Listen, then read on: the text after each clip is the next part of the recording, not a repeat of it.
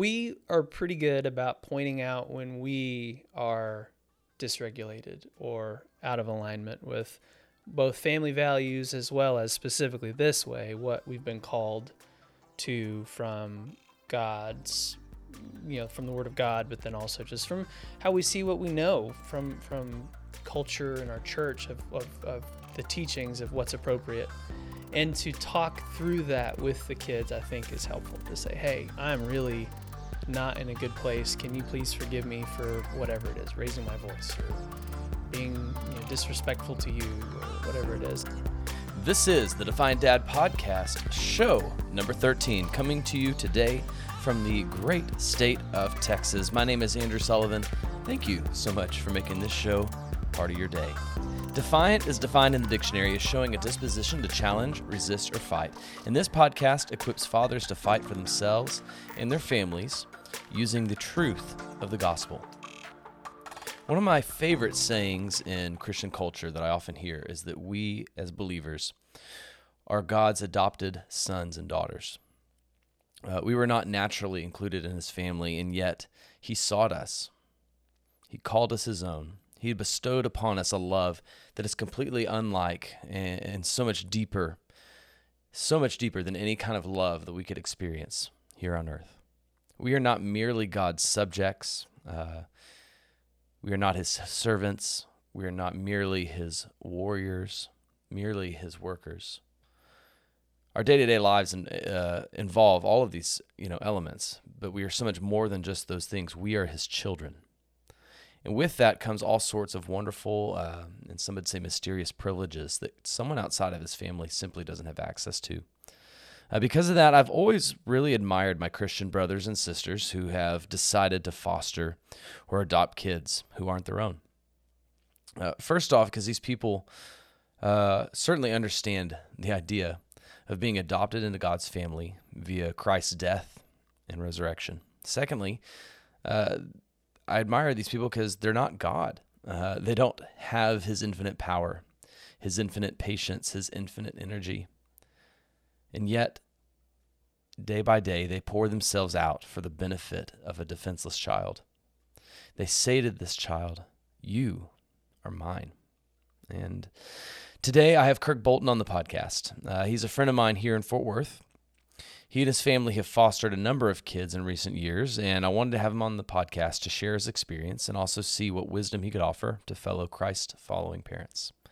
And with all that said, let's dive in. Fun. Here we are. Um, well, Kirk, thanks for joining me, man. Yeah, thank you you. bet. Thank you so much for taking time out of your day to to come in here. Um, it really, really means a lot to me. I was uh, true story. I was stressing out a little bit because uh, I I was really good on top. I'm really good at like being a few weeks ahead of uh, the release date, and then we had a very busy last two weeks. The next thing I know, I was like, okay, so I've got one coming up Monday.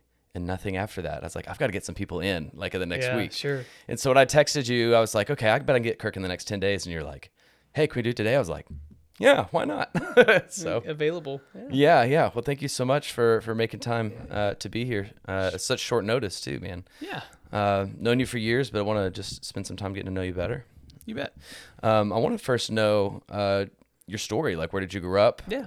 Um, what do you do now professionally, and you know how you came to know the Lord? And yeah go ahead. So yeah, west side of Fort Worth, uh, back before the whole Aledo Yeah. area became what it is today. Uh-huh. Uh, Dad had a place out there that I grew up in, so I was been I wasn't born in there, but quickly within like the first two years moved there, and then was there ever since. Okay. Um, yeah, so So you call uh, yourself like an Aledo native? well, um, by by geography. Okay, Maybe, okay. not by identity. Okay. Um, so uh, yeah, grew up out there. Went to uh, the school, public school, Aledo, for a while, Mhm.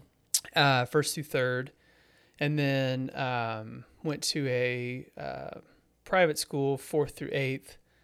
Uh, there was a, I don't know if it was an incident. My dad felt like the curriculum wasn't rigorous enough. Okay. So seeking out a better educational uh, frontier, so did that, and then um, by high school was ready to go back into a more uh, just a program that offered more options, Mm-hmm. and so went back to Aledo. Hmm. Um, so I kind of have been, you know, uh, from the public school standpoint as well as the uh, private school. Really, I would say Christian focused private school, because obviously there's difference. Mhm. Um, and so have seen kind of both of them. Um, went to Baylor University Okay. for uh, undergrad and graduate school in engineering, electrical engineering, um, and yeah, I then moved back home for a while. Graduated graduated December 2008, Okay. which is a, kind of a bad time to be uh, looking for a job. Yeah. So moved back home. How, how uh, old are you, by the way?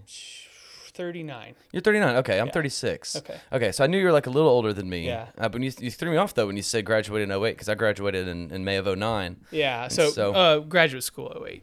Let me lock that down. Yeah, yeah.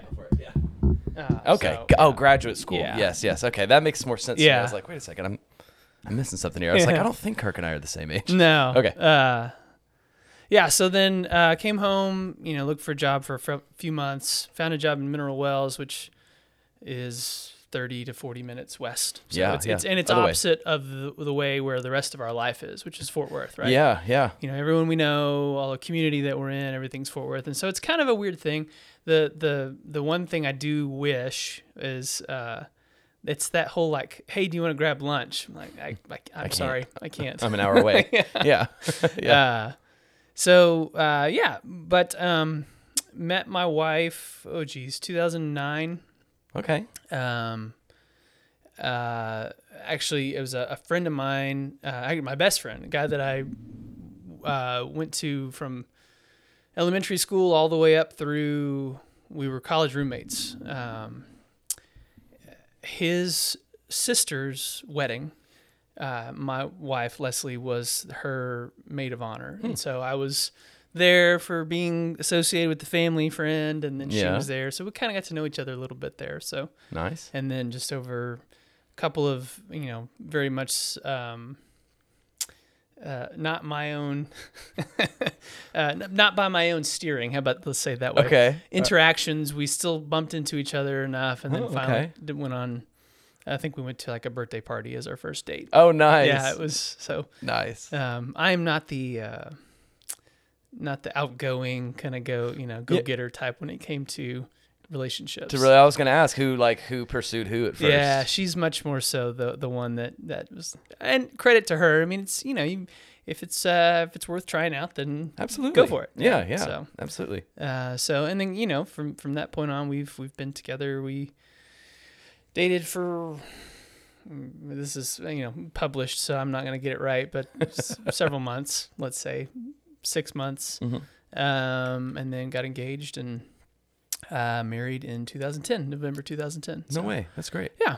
Um, so yeah, and um, now we have two kids, two uh, that we have had. They're eight and ten, uh, eight and eleven now, and then uh, we also foster. Mhm. So we've had a variety of uh, children who've come through our house. I think we've had five placements. Wow.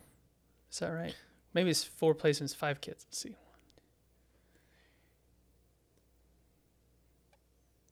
Yeah, five placements. Wow. So, Wow. When did you start doing that? oh boy, um, 2018. 2018. Okay. Yeah, I remember because you you'd already. What did you guys start uh, going to city city church?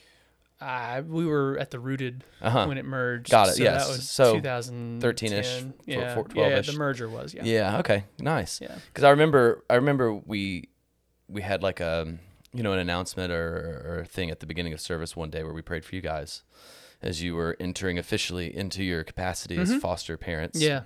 you know you you completed actually i want to ask you like what was the what was your mindset going into that like Sure. what what led to that um, Yeah. you know it's not a decision you just hey let's be foster parents Yeah, no, I mean, be quite honest, uh, from the outside looking in, it's terrifying, hmm right? I mean, you hear so many horror stories. I feel like most people who are not in the fostering world, uh, but either know someone or they're like tangentially involved with it, they do a they do a disservice by making it sound scarier than it actually is. yeah it And that's sounds not- it sounds very scary to Yeah. me just as an as an outsider sure, myself Sure, and Yeah. that's not to say that there aren't hard things in it, but um, so we went. uh, We'd been married for we had our first son. We had our, our first child, uh, Avery, and we had kind of been talking even when we were dating that we felt called to adoption. Mm.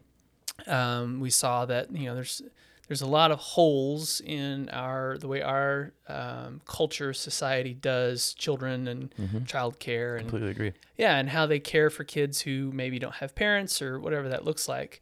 And so we really felt like you know adoption's a good thing. Um, so we went to uh, an adoption fair, and it was I don't know maybe 10, 15 different adoption agencies, and every single one of them we talked to were like, "Yeah, adoption's good, but have you thought about foster to adopt?" And we're like, "Well, we haven't because we're scared of it and we hmm. don't want to do that."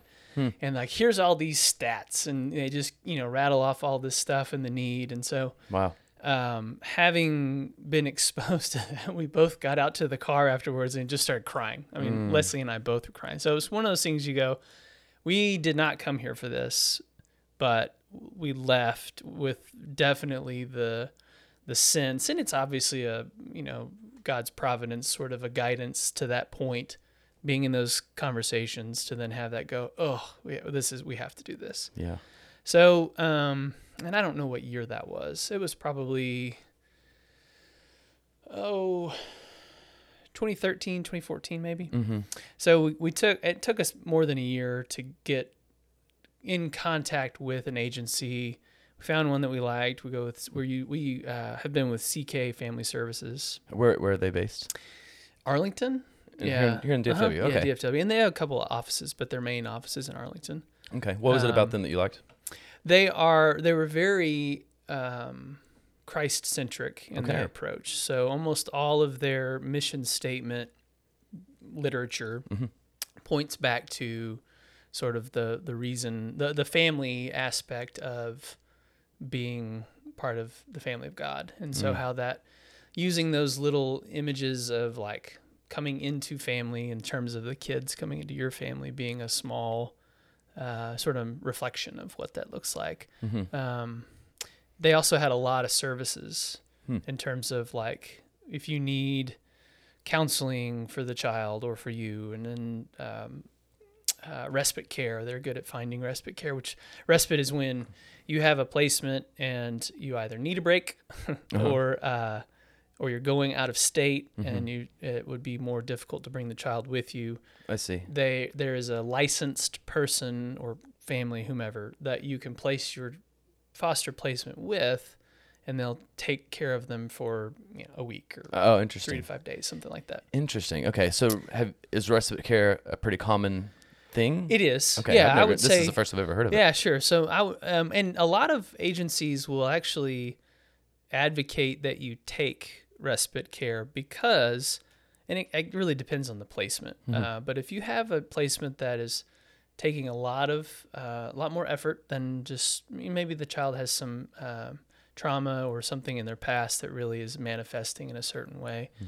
it takes a lot out of you emotionally there can be a um, you know an emotional and mental toll that that sort of is cumulative and so having that week long break whether you go on vacation or you just have a little couple of days away from that Mm-hmm. they they'll advocate for it and i think i mean it, it's a weird thing because it's if you go back to the whole family motif like god doesn't do that with us Right, he never yeah. takes a break and so i feel guilty when we do it I was wondering. Yeah. um, w- when you put in in that sort of context. But I, I think from the um, maybe like the fallen state that we're still in, like I s- we still need it, right? Yeah. We still need those times to be able to exhale momentarily in between and have a almost a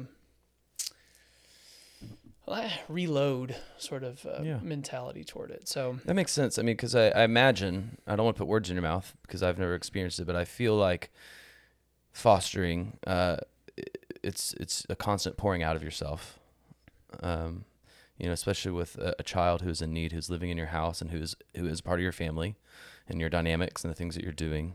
Um, it seems natural that you would need some time to be refilled. hmm Yeah. So is that is that's that a good that's a good way to put it. Re- I like refilling more than reloading. That's a that's a good yeah. it's a much better better term for it. So yeah, I would agree with that. Interesting. Yeah, so CK was good about that. So we chose them. Um, they have a lot of trainings and uh, you have to go through, which is true for it, you know, almost any agency. Yeah, I've heard I've heard the process like when you finally like shake hands with the company for the first time and say, "Hey, I'm interested in fostering." Until you have a placement, it can take years. Oh right? yeah, uh-huh, yeah. Yeah. We were. It took us over a little over a year. There are some people who get it done in six months. Wow. I mean, you can get your classes stacked up. COVID actually helped that quite a bit because almost all the agencies had to prepare for not being able to meet for trainings, and so they did, you know, virtual versions of it. So now they have a catalog of that that they can offer. So. Oh, interesting. Uh, yeah, so then you can do it in. That actually helped the process Yeah, it really did. That's yeah, right. It's a actually. blessing. Cool. Um, there's still a few like CPR. You can't do that. One. so, so you know how to do CPR. yeah, yeah. Nice. You have to be CPR trained Okay. to be a licensed foster parent. I think that's a fabulous idea. I wouldn't have ever guessed that. Yeah, yeah. It and it makes sense, right? You know, you Mm-hmm. child. You're you're in. I don't know if you're technically a employee of the state, but you have Mm-hmm. Like an- some authority. You might be like an agent of the yeah, state or right. whatever the and term so is. therefore, they want you to know how to save this child from choking or CPR. You know, whatever. yeah. Well, that's a good life skill just to have. Yeah, it is. Yeah, it's great. So we went with them, uh, did our trainings, and then um, uh, yeah, got our first placement. Wow. So let's talk some more about the trainings. Mm-hmm. Um, what are the things that you're Yeah. they're te- teaching you? What is that doing for your marriage? And the meanwhile, like, are you having doubts during the training process? Like, is this the right thing for me? Like, walk walk me through that process. Sure. So- Yeah. So, it, and and it probably depends on your agency. Uh, the ones that we went through, there's a lot of like what seemed to be basic. You know, how to spot abuse or trauma from abuse. Um, obviously, we talked about CPR. Um, and then there's like the practical ones, how to prepare and take care of the medication log, because sometimes there's children that have um, uh, prescriptions that are more um like psychotropics and stuff like that.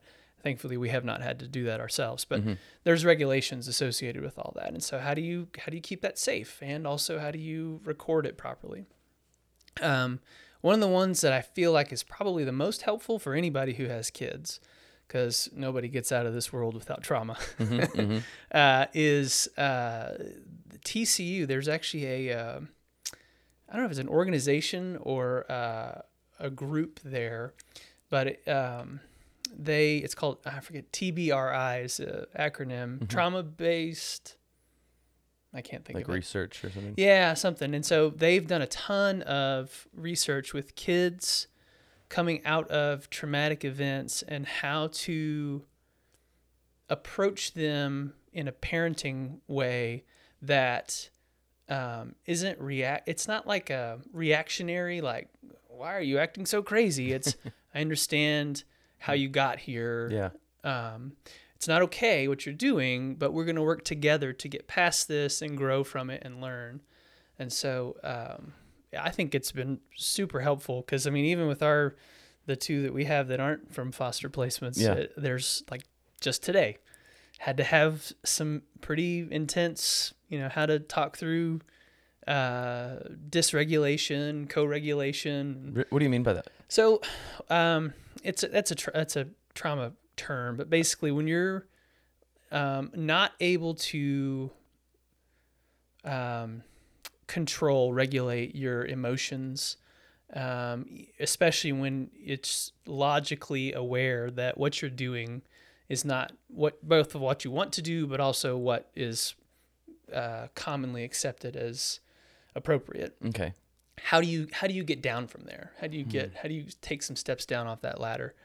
Um, and so co-regulation is the i'm going to help you. We're going to walk down this ladder together and the goal being that you learn some skills such that eventually you're able to be aware of ooh i'm very dysregulated how do i do this i'm going to take those steps on my own Wow. now that can be a long time in coming but you know there's practical ones deep breaths that's yeah, what I was going to ask likes for that one What are some of the some of the the deregulation, Sure, the step sure. down? Well, actually, walk me through the what are the signs that like if you could provide an example, like yeah. Of, of, so I mean, the thing today, uh, we were working on a project, my son and I, and it was really like stressful. He had to make a, a decision um, about kind of a path to go with this. We're, we're converting a lawnmower into a go kart, which is pretty awesome. super cool. Yeah. I like that. uh, and uh, we're at a point where uh, we're gonna have to make a like you know somewhat permanent decision on the path to take and it was very you could tell it was very difficult for him in knowing the um, the decision that he was about to have to make was going to have to be the way we went. Mm-hmm.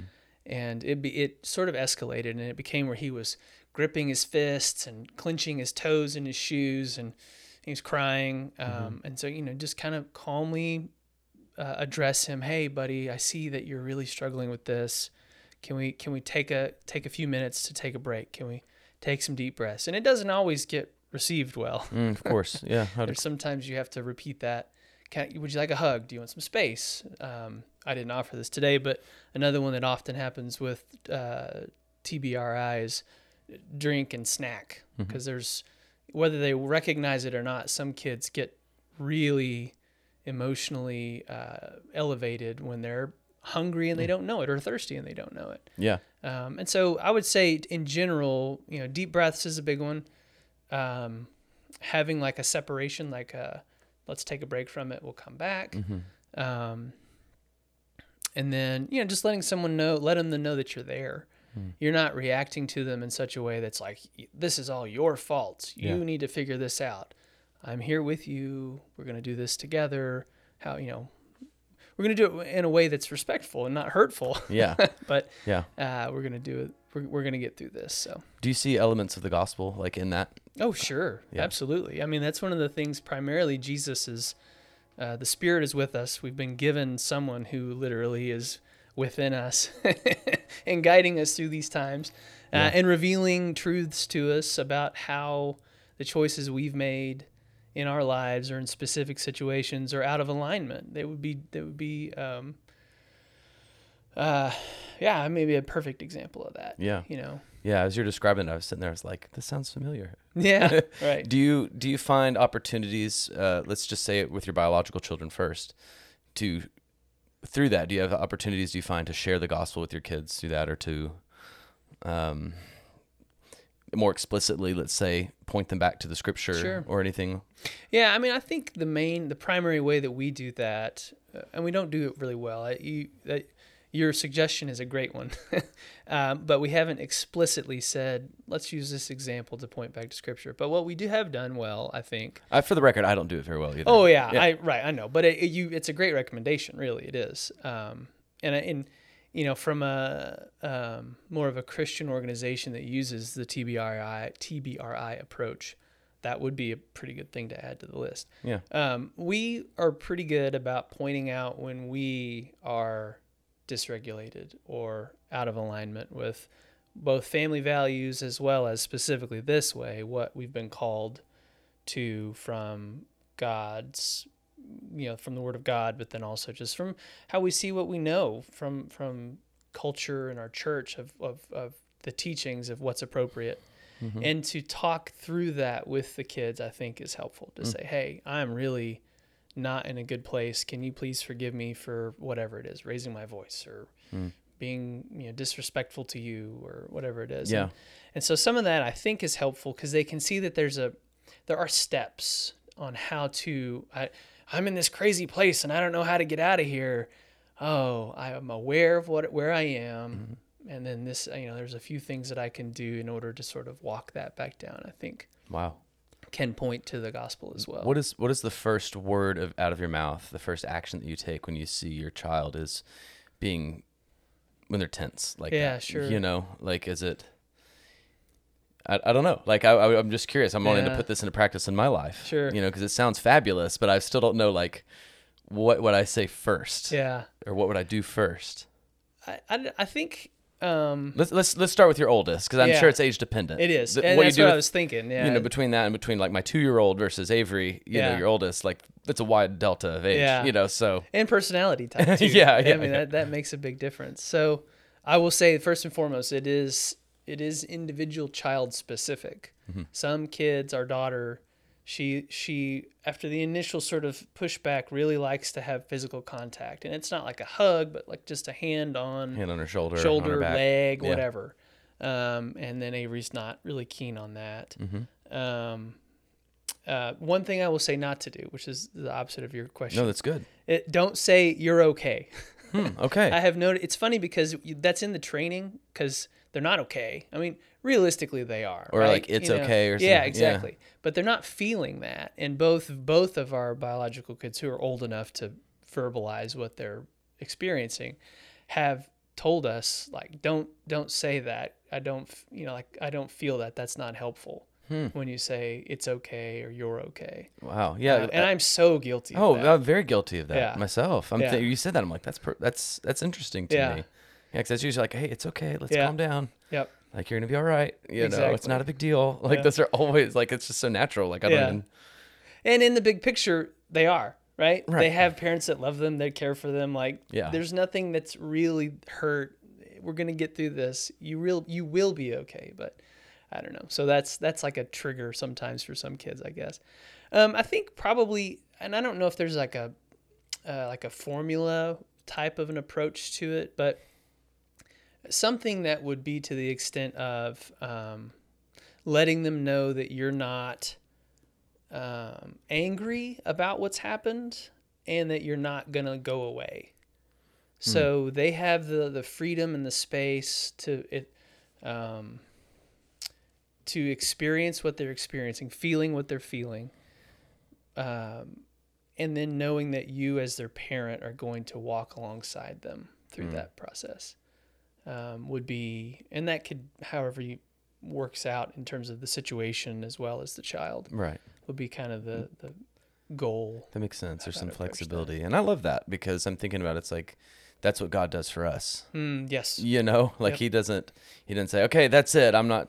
I'm checking out. right. You know, Yeah. like that's it for me, young man. Like you've done enough. Yeah, we we know. we're experiencing the emotions that He created, um, and they can be driven by sin, but Yeah. But we have them, Mhm. um, and so recognizing and navigating them, and knowing that He's still there, right? Mm. And, and so even if we navigate it poorly, Yes, which is in my life there. is free is awful. yeah, frequent. exactly, You yeah. know. So Wow, that's cool. So, well, what is what is Leslie's background uh, as far as as far as like when she became a Christian and like did she does does she work? Did she work? Um, you know, was she ever like in counseling or anything like that? Because like you just. I, I hear such wisdom coming out of you, Mm. um, and, and both of you, and from what I'm hearing from you from your shared experience. Like, I'm curious now to know what her background is like. Sure. Yeah, she's um she's from Amarillo and then moved came here to Fort Worth for the for TCU. Okay. Go and frogs. then- yeah, go frogs, right. I'm more of a frog than a bear, so Okay. that's our family is definitely more TCU. Breaking news. Yeah. No. So when I so this totally side sidetrack here. When I was at Baylor, we were terrible from a football standpoint. Oh Now, yeah. we had oh, other, I, I'm other aware of the dark sports, the dark decade at Right. Baylor. Yeah. So, um, I mean, I lost all interest in sport, and I didn't have a lot of interest going into it, but yeah. I just it was it was that was the the the the thing that killed it. So, I we don't. I have no desire to watch sports. I mean, I like playing sports from the competitive camaraderie. Side, You're not you're not a stop down on Saturday watching college football guy. No. Okay. We will do it towards the end of the TCU season. If they're good. It- right. Yeah, that makes sense. And That's fair. so I think um, that's healthy. yeah. You have a much healthier approach about it than I do. I actually had the Notre Dame Navy Notre Dame Navy game on earlier today, and Yeah. I have no interest in either school. Yeah. other than the fact that my watch. grandpa was in the Navy. But It's you know, yeah. Um, so she's here for TCU. She got a job and then stuck around. And Yeah. so um, her degree is in sociology, I think. Um, she was interested in doing um, parole, being a parole officer interesting. Okay. and uh, got hired on at JPS Hospital, doing not in the medical side, but in the uh, academic side. Mhm. And she really enjoyed it, and so she stuck around there for I don't know how many years, eleven years, something like that. oh wow. Um, something. I probably got that number wrong. Uh, so then we met and then got married. She still worked. We had uh, our first son. And at that time, she was kind of burned out, I think, from what she was doing. And so it was a good opportunity to say, I'm staying home. Mhm. And so, so she uh, stayed home. Uh, we had our second child, and then she still stayed home. So she was home for eight years, Mhm. and then again, another God providence type of a thing. The woman who had her role at JPS lives about eight houses down, moved to be like eight houses down the street from us. Wow. Totally, very, very strange, random. Um, and she, they knew each other somehow. Uh, and so they got together a couple nights over the course of a year. And I think she kind of was like, hey, do you want your old job back? Because I'm, I'm kind of done. and it was at a time where um, our, we had tried to do homeschooling and didn't work. Mm-hmm.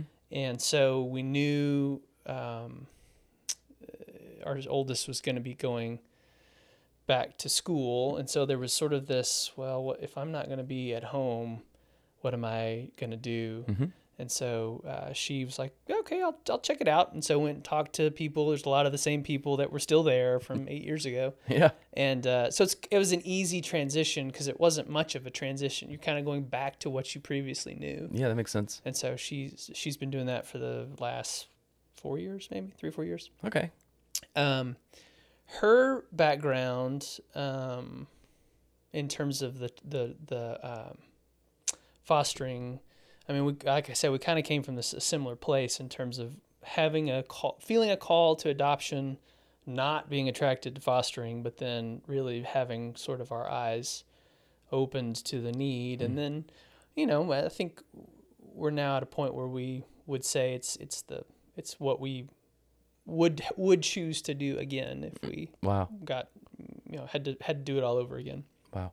Um, her, she is uh, obviously a mother and much better at being a mother Than you I- are. than I am. Okay. Yeah. And so um, I think a lot of her when I when the times when I am not Feel, feel free to tighten that down. Like, Okay. yeah, go ahead and lift it up and then. Yeah, undo the You're good, man. microphone.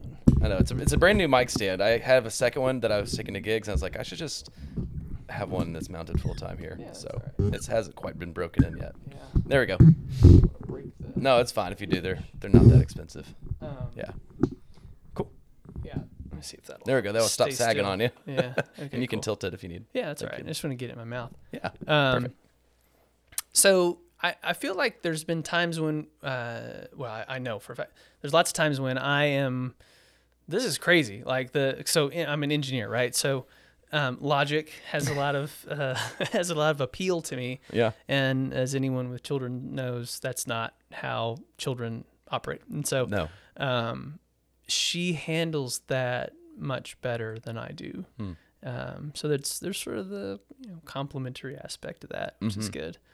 Um, she we haven't talked about this, but I guess so. Her faith background, she um, was raised in um, a church family. Mhm. Um, went to church. Her mom has been uh, very um, involved in church um, her whole life, Leslie's whole life.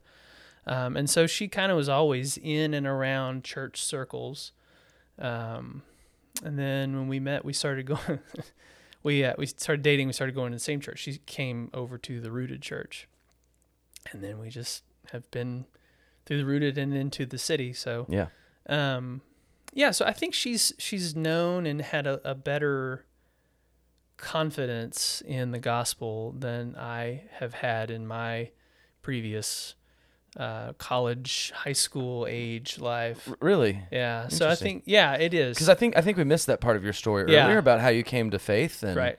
and what what was that what was sure. that like? Yeah, I didn't I didn't talk about that. So I was also raised in a Christian family. Uh, my parents are Catholic, and so we went to Catholic church Mhm. every Sunday. Mhm. Um, and but it's interesting because my dad was Church of Christ, so you have like these polar opposites of like dogmatic approach to Yeah. religion, which is interesting. Um, but what that meant was that our practical uh, application of religion, spirituality in the in the household was like read read the Bible and talk, do devotionals and things like that, which typically doesn't happen with a Catholic. Um, and that's not to say that all Catholics have that, but the ones that I was around in my school, Mm-hmm. Yeah, were, that, that that was not what you did, right? Yeah. And so there was a little, there was a little extra added in there, just in terms of being exposed to Scripture. um, which obviously was uh, intentional from from God's plan. Mm-hmm. So, uh, get into Catholic school kind of meshes well because I've had this religious background, and, and it's you know it's not the only thing you do there, but it's part of it. But I will say this: having gone from public school, uh, and especially a, a, public school that has um, the affluenza Mm-hmm. effect to it. Mm-hmm. Um, Was Aledo like that back then? in the high school, it was. Okay. It wasn't when I obviously when I was younger. I didn't. Yeah, because it's it, easy for me to imagine. I mean, I've only been in Fort Worth for 15 years or so, so it's hard. It's easy for me to imagine like, um, it's easy for me to imagine what Aledo could have been before Mm. that. You know, because Yeah. it's got the bones of a small Sure. country town. Sure. You know. Yeah, befo- and before it's all funny- the you know large properties. yeah, exactly. Lots of money came into it to own the quasi ranch thing. yeah. Um. So, but the the darkest educational time in terms of spirituality was definitely at the at the Catholic school. Hmm.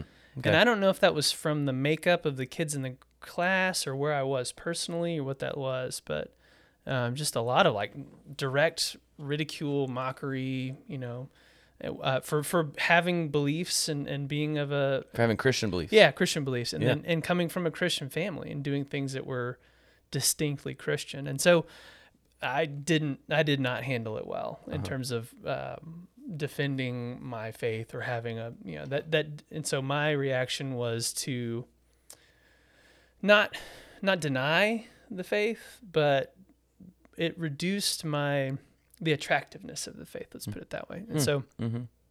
I think I've always, I know I've always had like a cognitive belief that there is a God.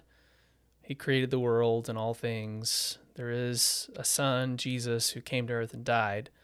But it was like once that knowledge, once you, there was no way from that point it stopped. Mhm, Like the mhm. application of that to my life was was lost. Yeah. And so all through um, middle school, high school, some college, you know, I just it was not. Um, there wasn't a desire to be connected with God Hmm. or live my life in such a way that would reflect the redeemed nature of being, uh, you know, a Mhm. son of God. You would have identified as a Christian, but it didn't have enough impact on your You got life. it exactly. Yeah. And I, I mean, this is not a cop out, but th- I think that's where a lot of people are. Well, that's I why. That's why I always ask about people's testimony on the podcast Yeah. because I've heard that a number of times already. You know, this is, you're the twelfth or thirteenth guest now, and you know I, I've heard that a number of times uh, Sure. from from men, and I think it's a very common thing, uh, even among the men that you know we we run into at our church, uh, among the men that we run into in our circles, our day to day lives. You know, Mhm. who who are great guys, honestly, but they may not actually have uh, a, a living active faith Sure. let's say Yeah. um you know or or fruit being produced in their life it's more like you say it's not just what they have is not more is not more than something just cognitive fact memorization Yep. you know Yeah. Yeah. So, um, as uh, as human human beings are wont to do, the uh, effects of that, and you know, sort of wanting to fit in and be connected, but not actually having a community that was life giving. It was more life taking, um, and then just being in a place where. You know, whether it be alcohol or whatever, you've got these sin struggles that you sort of are normalized that Mhm. you're around and that really becomes more isolating. And so, um, got through undergrad, was fine, but then grad school, I started living in, in this uh, rent house that was just a total dump. okay And uh, and so it was almost like God was using these things to be like, you know, here we're just going to take another step down in terms of now your physical surroundings are really trashy, and now your you know, your health isn't great. I wasn't unhealthy, but just wasn't eating healthy and Uh-huh. like you know, you know, drinking, um, and so there was just a lot of things of feeling like, wow, this is this is not where I want to be, or anyone really should want to be. And um, I don't. I tried to think about it on the way over here where I got this book, but it was uh, the Cross-Centered Life by C.J. Mahaney, and it wasn't even the full book. It was like a, I think it was a, a graduation gift. I don't know where it came from, but I sat down and read it, and it in part of that there's some aspects of it that were like, uh, you know, you, if if this is real to you, like it needs it needs to be your life. Mm-hmm. It's not like something that you do on the side Yeah. and the rest of life is here. It permeates and infuses all aspects of your life. Hmm. So whether that's being a student or you know, uh, going to parties or whatever it is that you're doing around you. I'm thinking in terms of when I was in college there. Yeah. Um, it's going to be a part of what you do. And um, so it was kind of around that time that I had this aha moment. You know, the, the spirit really was speaking to me then. He's like, hey, where you live and your life is terrible. There's Yeah. a way better way out of this thing. Yeah. Um, It's interesting that the that the outward real, reality of your life was a reflection of your heart. Yeah, absolutely. That's and fascinating and that has nothing to do with my choices. Yeah. You know, it just wound up being what was available. I needed a place to live quickly, and it was just it was junk. And so, I mean, again, that's all God's providence to Yeah. be like, I need to I need to pull you down. I need to let you make choices and get you in a place where you realize how much you need me. Yeah. Um, so around that time, I was like, you know what? Um, I don't know why uh, I believe these certain things. Why? Why do I believe things about God? Well, there's Scripture, and so going back to Scripture is where I find my truth. And so it was around that time I started to sort of build out like what what what do I believe? Why do I believe these things? Um, so yeah, that was kind of the sort of the turning point and inflection. And then shortly thereafter, um, graduated. The Rooted Church started like a month later or something. Yeah. And so, and it was like, I come back and you know, okay, all I've know, ever known is Catholic Church, right? Mhm. And so, we we we give these homilies that are like, yeah, we read this thing, but you should be a good person because it's the good thing to do. And that's not every Catholic homily, but Right. uh, the ones that I went to were. Or here's this presentation of we're starting a church. We're going to walk book by book through the Bible and exposit out of Scripture what it has for us. And I was just like, that's what I've wanted. That's where I am right now. So it really was just eye opening. And um, so, I love that. Yeah. I, I love that. I something I have only really recently come to the realization of is how much I appreciate expository preaching. Mhm. You know, for a long time I didn't bother myself as a Christian like with such terminology. You Yeah. know, yeah. but now that I'm like, I feel like there's been a deepening in my faith, and I'm realizing that like I, I have a strong preference for going verse by verse. Yeah. You know, or book by book like that. Yeah. It's almost like it was written to teach us things outside of ourselves. It's almost like the Bible is living and active. Who would have ever guessed that? Yeah, exactly. So take me through. Let's fast forward again now. Let's take me back to. Thank you for sharing your story. Yeah, There's a you lot of really good stuff in there um, that's bouncing around in my head. But take me back to the eve of your first placement. Yeah. Um, if you're allowed to share like Sure. details about the child, I don't know what you're legally allowed to do or not. But You just can't post pictures on Facebook. okay, yeah, like you could say their yeah, gender, their can their age, and their gender age. and Yeah, stuff. Yeah, okay. Sure. So, uh, What, what was it like? What were you guys thinking? Were you nervous? Mhm. Were- I'm sure you were. Sure. Yeah. Walk, walk me through that. So you get everything done and you go through all your trainings and then there's a home study that they make sure that all your T's and I's are where they're supposed to be, right? Mhm. And then you're on the the placement list. And and just as a quick aside on the placement list, you as a foster family are able to specify uh, certain criteria of the children that you are looking to foster. So Okay. whether that means number, you know, one or two or three or unlimited. It's similar to adoption in that regard. Yeah, right? exactly. Age, gender. Mhm. Um, with some of it with fostering, you can like there are certain classes of needs. So there's Mhm. like class one, class two, class three, and that's in terms of um, uh, just behavioral things. So if they have some really tough behavioral needs, they'll be classified as a different class, and so you can specify I don't want that or I don't whatever. It's, but um, inevitably, they will call you and it will be someone who is just outside your your margin that you specified, Mm. uh, which is fine. So anyway, we were on the list, um, and had been on for a little bit. I don't remember how long we were on the list for for the first time, but um, got the phone call. Two brothers, uh, like one almost two year old and a three year old, and at the time our daughter was 3 Mhm. um, and so it was it fit well because we wanted to maintain birth order. We didn't Mhm. want to have a, a mix up in terms of who, Mhm. you, Who the oldest was? Yeah. Yeah. Um, so we were not looking for two. We were looking for one, but we um, we thought, and I think we actually had two beds, two extra beds, and so we said, sure, that's fine. So we accepted them, uh, and uh, there were Carlos was the older, and Santiago was the younger. So um, that was quite an adventure. we uh, they came in, and it was it's one of the things you know you think your kids are crazy, and the, at ten o'clock at night they come in, bring the bags in, That and they, late in the evening. oh yeah, Oh wow. And it can happen. I think it'd be any- like eight in the morning or no, more it normal depends time. on when the when the um when they're taken away from whatever the situation is. Oh wow. Okay. Um, and so uh, they they came in and they like immediately hopped on this toy. And so both our kids are asleep, right? Uh, and they this toy just start tearing around the living room, making all this noise, and we're like, "What?" You know, we're used to the the quiet, right? And uh, and so it and that was I. It's funny looking back now. It's that was just sort of like the taste of what was to come because it was just like noise. I would say was the thing that could be used to describe life. With- with yeah, this when pair. they were there, right? Yeah. So, you know, I mean, there was a lot of adjustment that had to happen. Um, neither of them were verbal. Hmm. They could kind of express themselves through some words, but not a whole lot. Um, and so we had to learn how to communicate and be patient and understand in such a way that they were able to tell us what they needed.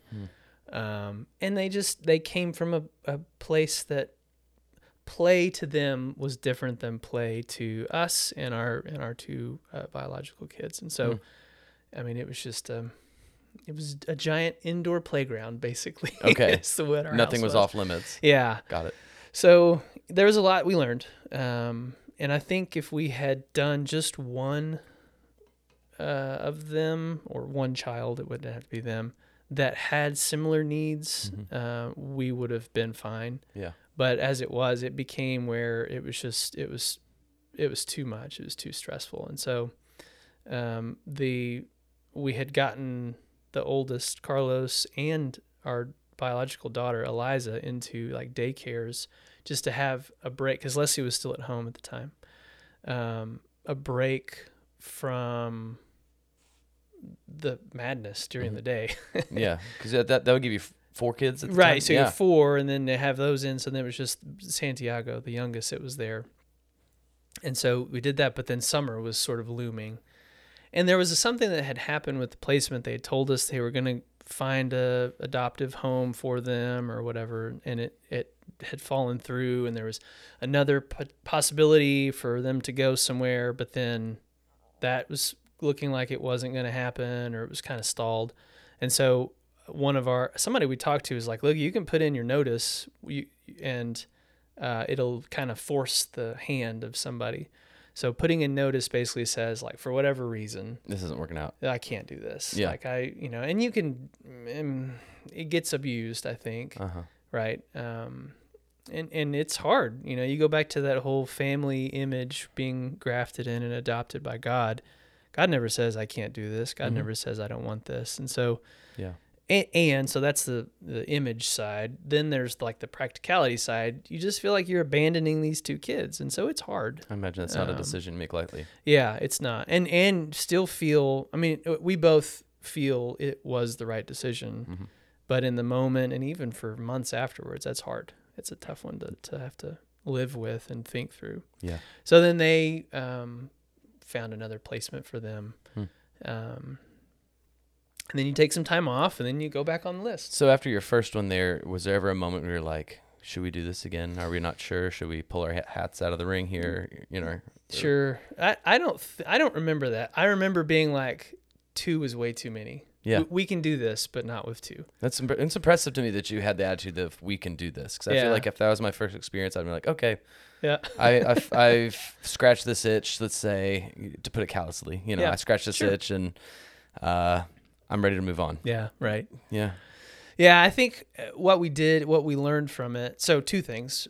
Um, one, we refined our criteria. Okay. Mm-hmm. One child only from just sort of the way That's that a hard parent. limit. One. Yeah. right. And we've kind of thought about changing that with opportunities that have come up when we're on the list. Hey, we got two brothers two sisters, whatever, Yeah. and we just have said we can't. it, would it maybe be easier if like they were the youngest infants, like as a pair of twins who are a month Right. old, you know, right? Yeah, it's different versus sure. three year olds who are Yep. Yeah. you know. bouncing off the walls. yeah.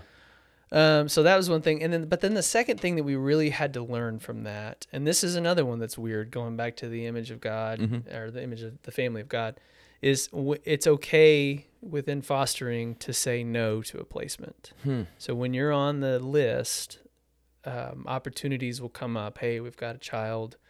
Here's the situation that we know, and they don't always know everything. Um, are you interested? And you can ask questions. You Yeah. know, like, well, is there a history of abuse? Where do they? Where would visitation be? Mom and dad still in the picture? Are there sibling visits that we're gonna? Is visitation common? hmm Okay. Yeah, yeah, there is. So, uh, depending on who all is involved in the child's family prior to separation, they have the right to at least once a week with Once a week. Okay. mom and dad, if possible, and that can change depending on the situation. And then if there's any siblings, both full or half. Um, they will try to do sibling visits as well, and Okay. sometimes you're lucky you can get them to overlap Yeah. but that's what our current placement is. He's got uh, half brother, and so visitation is half brother plus Mhm. mom and dad. Hmm. Um, mom, well, half brother plus mom, and then half brother plus dad. Um, but you can say no, and that's a hard one to also wrap your head around too, and feel comfortable with saying no to. Hey, there's a need, and you're trained Mm-hmm. do you want to do this and then you say no and so that that was but we've gotten more comfortable when those things come up and they they just wouldn't fit Mm-hmm. um What's what's the typical timeline from like a child being removed from their bad situation and put into foster? Is Mm. Sure. it, when you say 10 p.m., like it sounds like it was the same day kind of a thing.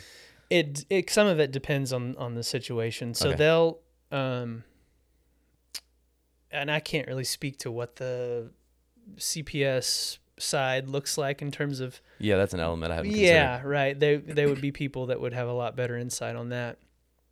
Um but typically it's not a one time event. Considered. Okay. And so they would have a call made, there would be an investigation, the child would stay there while the investigation is occurring. If Something else. if something really bad happened or is very evident that something bad was happening, they would immediately remove the child. Got it. But um, oftentimes there's a little bit of delay. Uh, but once the child's removed, they don't typically just take them out of the home and then place them in a foster home. They'll take them to like their office. So Mhm. each each child, each case has a worker, Mhm. and so that person is doing investigations and things, and they'll take them to their office. Almost all the placements we've had, the um, kids have been in their office for a long time. I, I, don't mean like a day, but like you know several hours. Mhm. Um, and so they're just looking for a place once they they've been removed from the dangerous Mm-hmm. situation. Put into a better one. Yeah, in this office floor. And then it's a matter of finding play. a perfect Right. fit. Yeah, exactly. It's like a it's, a it's a gradient, you know. Yeah, exactly, From exactly. really bad to better to yeah, hopefully a lifelong placement. yeah, right. The place Yeah. you want to be. Yeah. Uh, so that's a couple hours, and it really depends on. There's lots of things that go into it, um, but yeah, and it, and that can happen. The emergency placements are the ones where it's like obvious that something really bad is happening, and they got to take them out. Those happen 24 hours a day. I'm sure. So that's the 4 a.m. phone call. I've heard of those. get. Yeah. and um, so that happened. We have not had that happen. Um, all of, but but it's funny because almost all of ours have come after 8 p.m. Yeah. And I don't know if that's because they've been hanging out in the office and they have to wrap up paperwork and then they Yeah, go do the delivery of the child. But Yeah. um, Interesting. yeah, So so tell me again, you said this earlier, but I've lost count. How many placements have you had? How many children total? I think we've had five. Let's see. Let's see.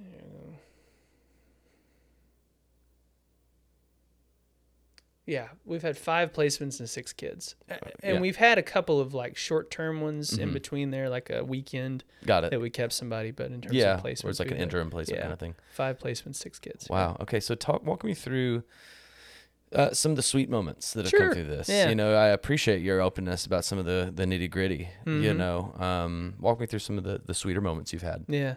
So, you know, I mean, I think obviously God created children as a gift to parents. I mean, it's it's a hard gift, but Mm-hmm. there's just a sweetness in in seeing them grow and develop Yeah. and then boy i mean just the the way that kids express um, love and affection and and really just need as well it's so genuine i mean it's just it's the most that really is the most rewarding thing when the, when the, the child uh, you know just is like hugging you and you can feel it's like a Mm-hmm. it's a genuine hug. They're like, "I need you. I love- I depend yeah, on you. Exactly. Yeah, I Uh, love you." That's that's something, man. It really is. And and that's not to say it has to come from a a child who's in the fostering system. I mean, that's we can have that with our own children, right? Of course. man. It's so that's one of the things I would say we've experienced and really enjoyed.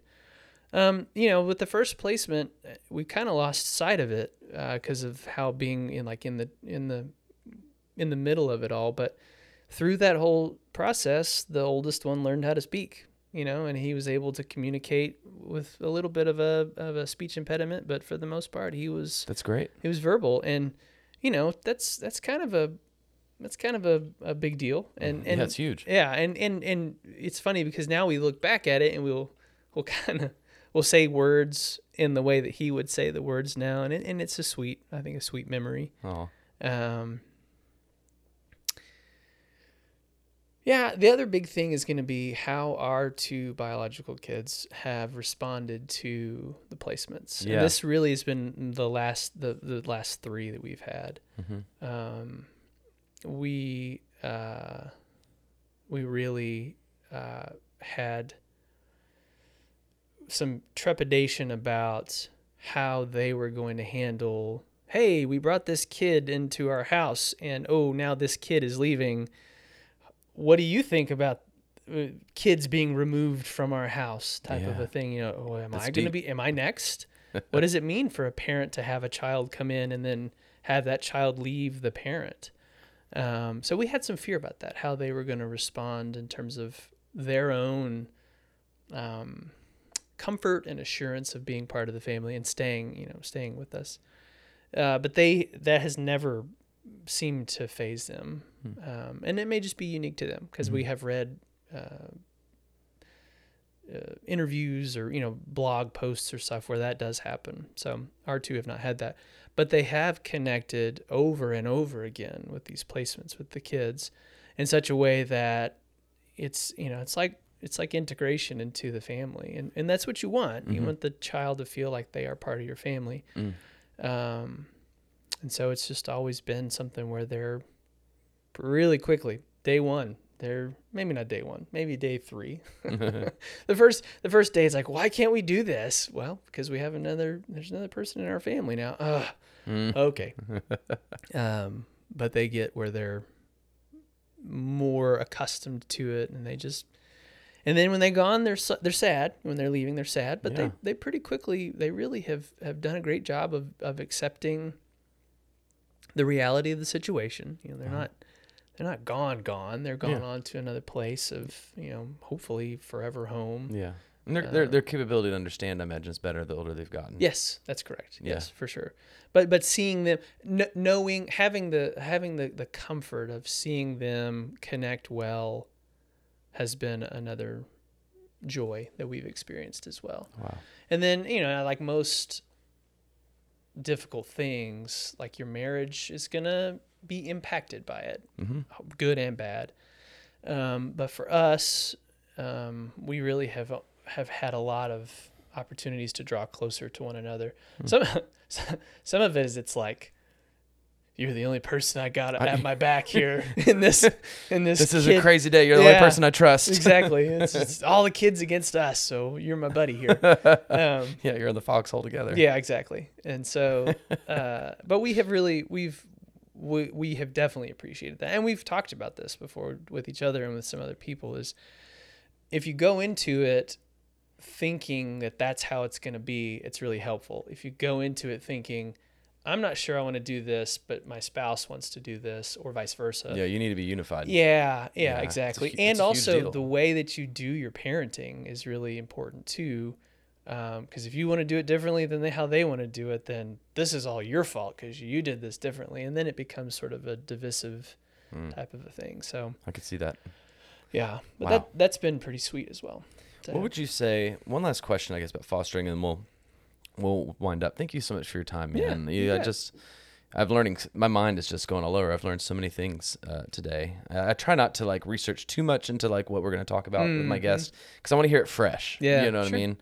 Um, and I don't want to like steer the discussion like unnaturally. Um, what would you say to? And I'm not saying this is me, uh, but what would you say to a person, to a couple who feels this calling or Mhm. think they feel this calling in their Yeah. life? Sure. to fostering, what how would you respond if someone were to like, hey, Yeah. well, yeah, What do I, what do I need to know? what do I need to know? What I- should I do?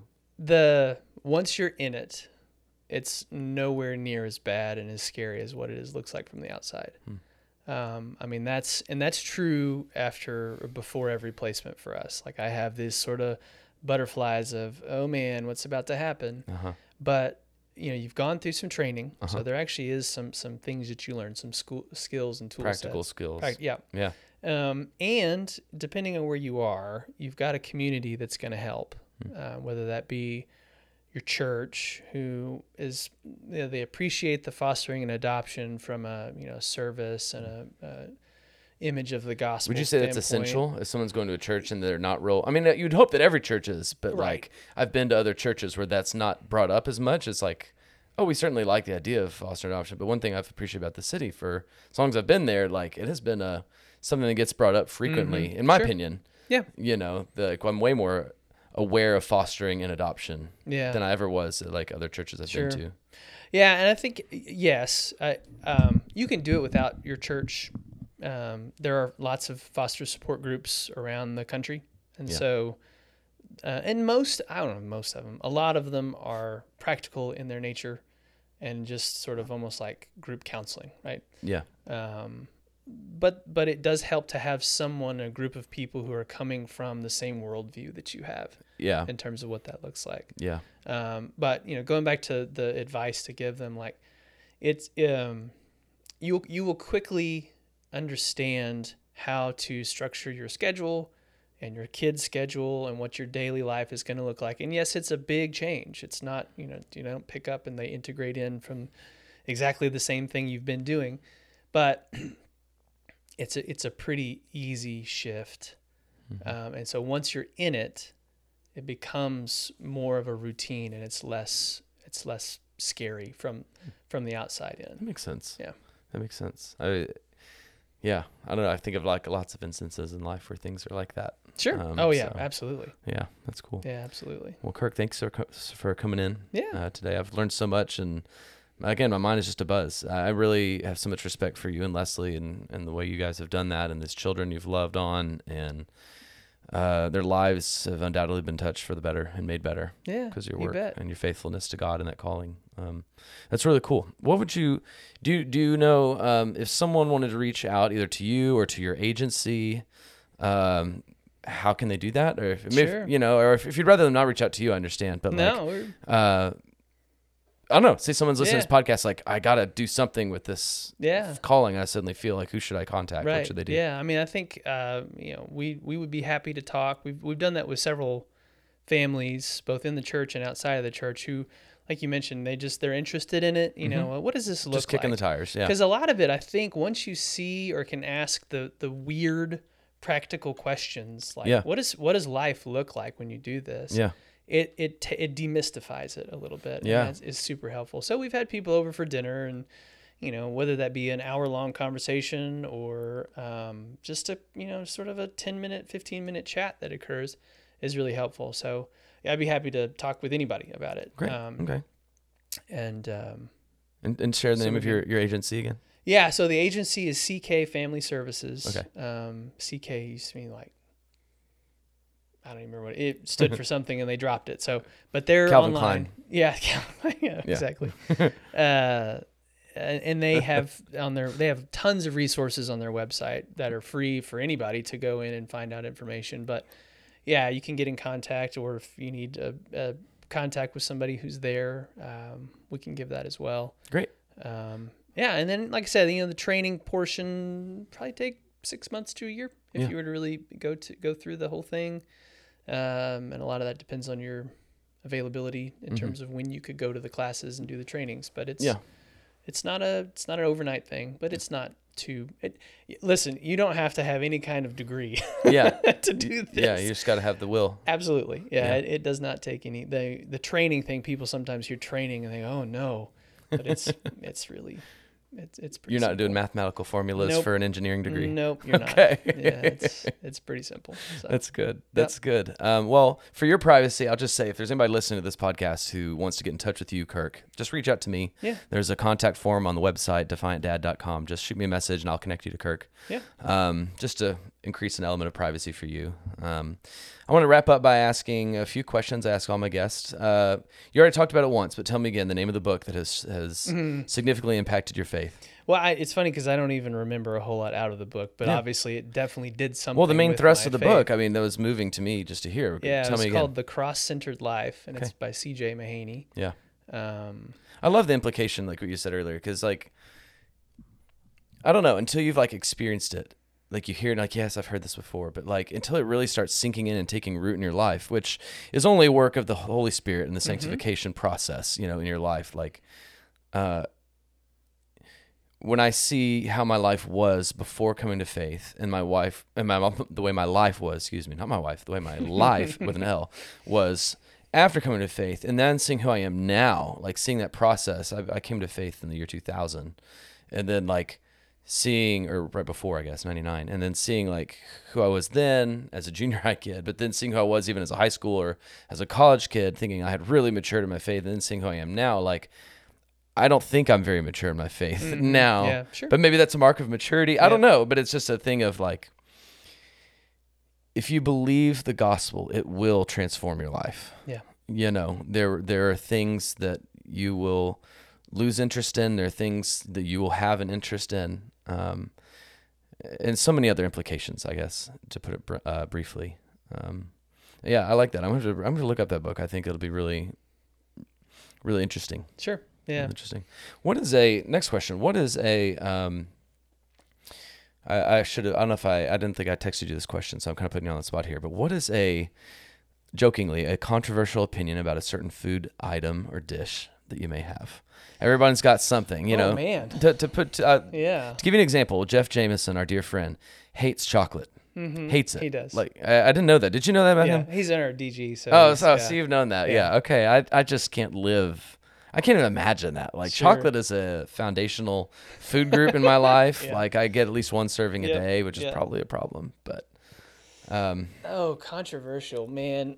Um, well, I'll make this hyper local. Um, Hard Eight barbecues way overhyped. interesting. I just ate at Hard Eight two weeks Yeah. ago, and I like it, but I'm kind of inclined to believe the overhype. Yeah, There are elements of it I love. Yeah. I love the restaurant and the way it works. I like the giant smoke pit in the front. It smells great from the parking lot.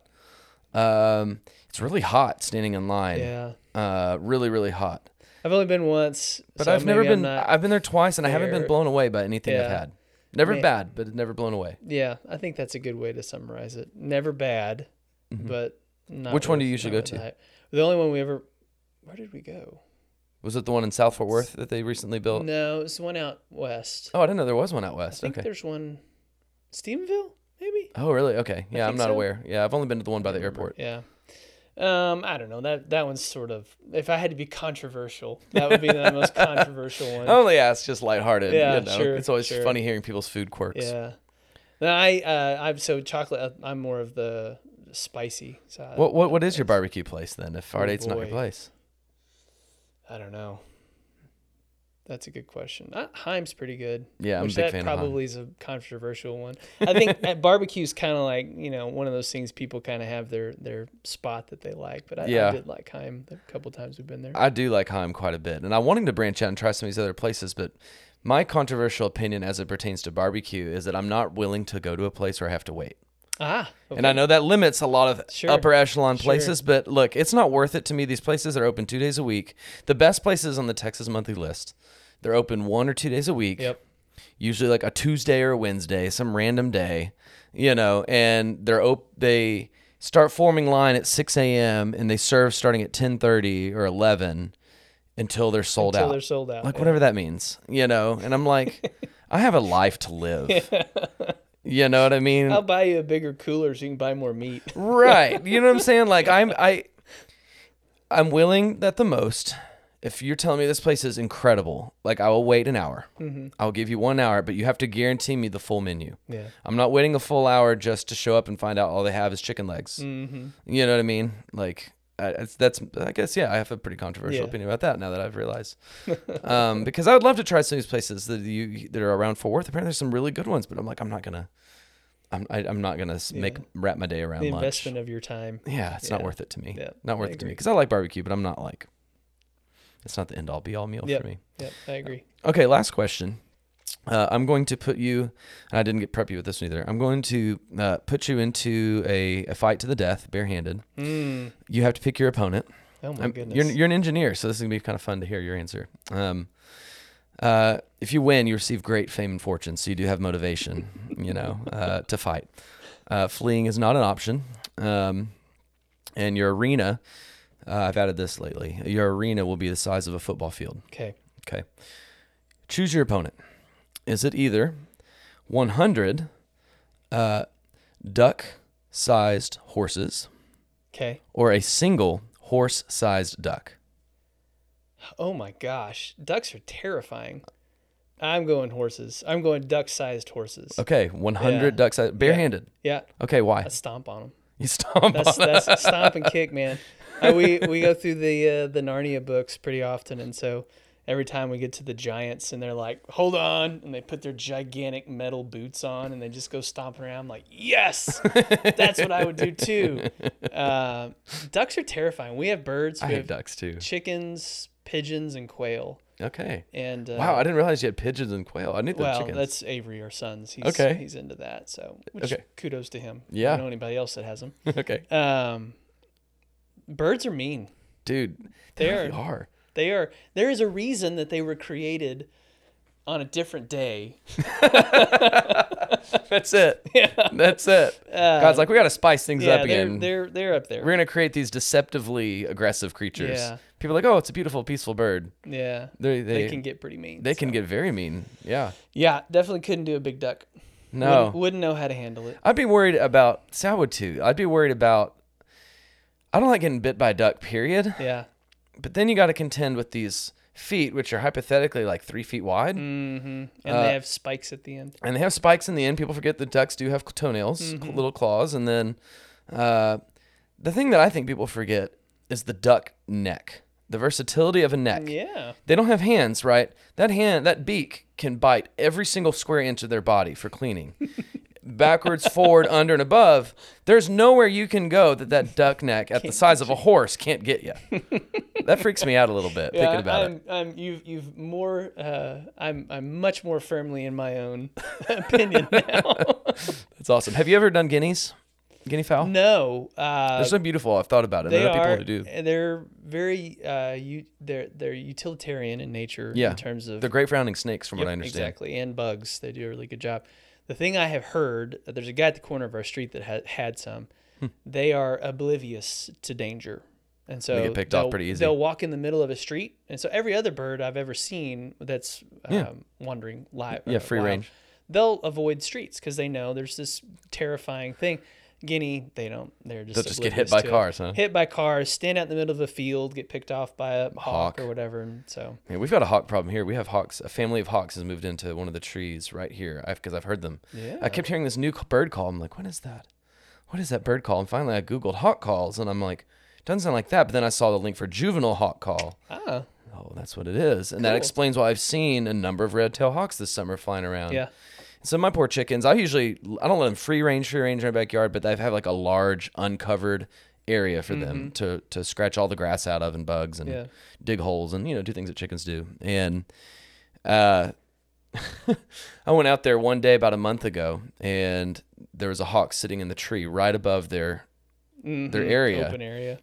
and, and just looking at them. Like right above them, and all my chickens were making all sorts of calamity because they saw him too. They're pretty good at seeing Mhm, birds, yeah. you know, doing danger and sounding the alarm. And uh, they uh, they were all like under a bu- they have, we have bushes back there they could hide under and they were all in the bushes hiding just calling to me calling to me calling to me Save us. and i let my dog out and my dog just let out this huge string of barks and scared the hawk away thankfully and i've locked him in the run ever since mm-hmm. you know and i'm just keep waiting to hear the hawks have moved on because hopefully they will i don't know Yeah, I would assume so. I, mean, don't know. They got to go where the food is. maybe there's a bird scientist who's like hey this is going to be your I will, life from I now will on say to support what you did earlier this year, we lost multiple chickens from one hawk. wow And it was like one day, and then it, I guess it takes a day to digest or something. Yeah, and it came back and got another. two days later, there was another one dead, and then Isn't uh, it so disappointing when they get one? Because we've had one or two lo- at our old house due to hawks, and they take one bite. Yes, They'd kill the bir- whole giant bird, Tear one, the two neck bites out. out of the chest, yeah, done. yeah, Like you're kidding me. yeah. All that. Like at least take the whole thing, like you know, because then you can't do anything with it Yep. because it's infected. Like yeah, great, Exactly. Can't do it. man. Well, Kirk, it's been a pleasure, man. bet. Thank you for your to time. be here. And um, we'll have to have you back in again sometime soon. Sounds good. Thanks, man. Yeah, you bet. If you have any feedback about today's show, I would truly love to hear from you. Shoot me a message straight from the homepage at defiantdad.com. And also, if you haven't already, please don't forget to subscribe. And if you like the show, do you think you could share it with a friend or uh, maybe leave me a five star rating? It's a really, really simple way to help boost the visibility of the show, to uh, help, you know, please the algorithm, if you will, so that more dads like you and I can hear the life changing message of the gospel. If you're on Instagram, I would be honored to have your follow there. The name is The Defiant Dad. That's all one word, The Defiant Dad. And of course, this is the Defiant Dad podcast. My name is Andrew Sullivan, and I will catch you next Monday. Thank you so much for listening.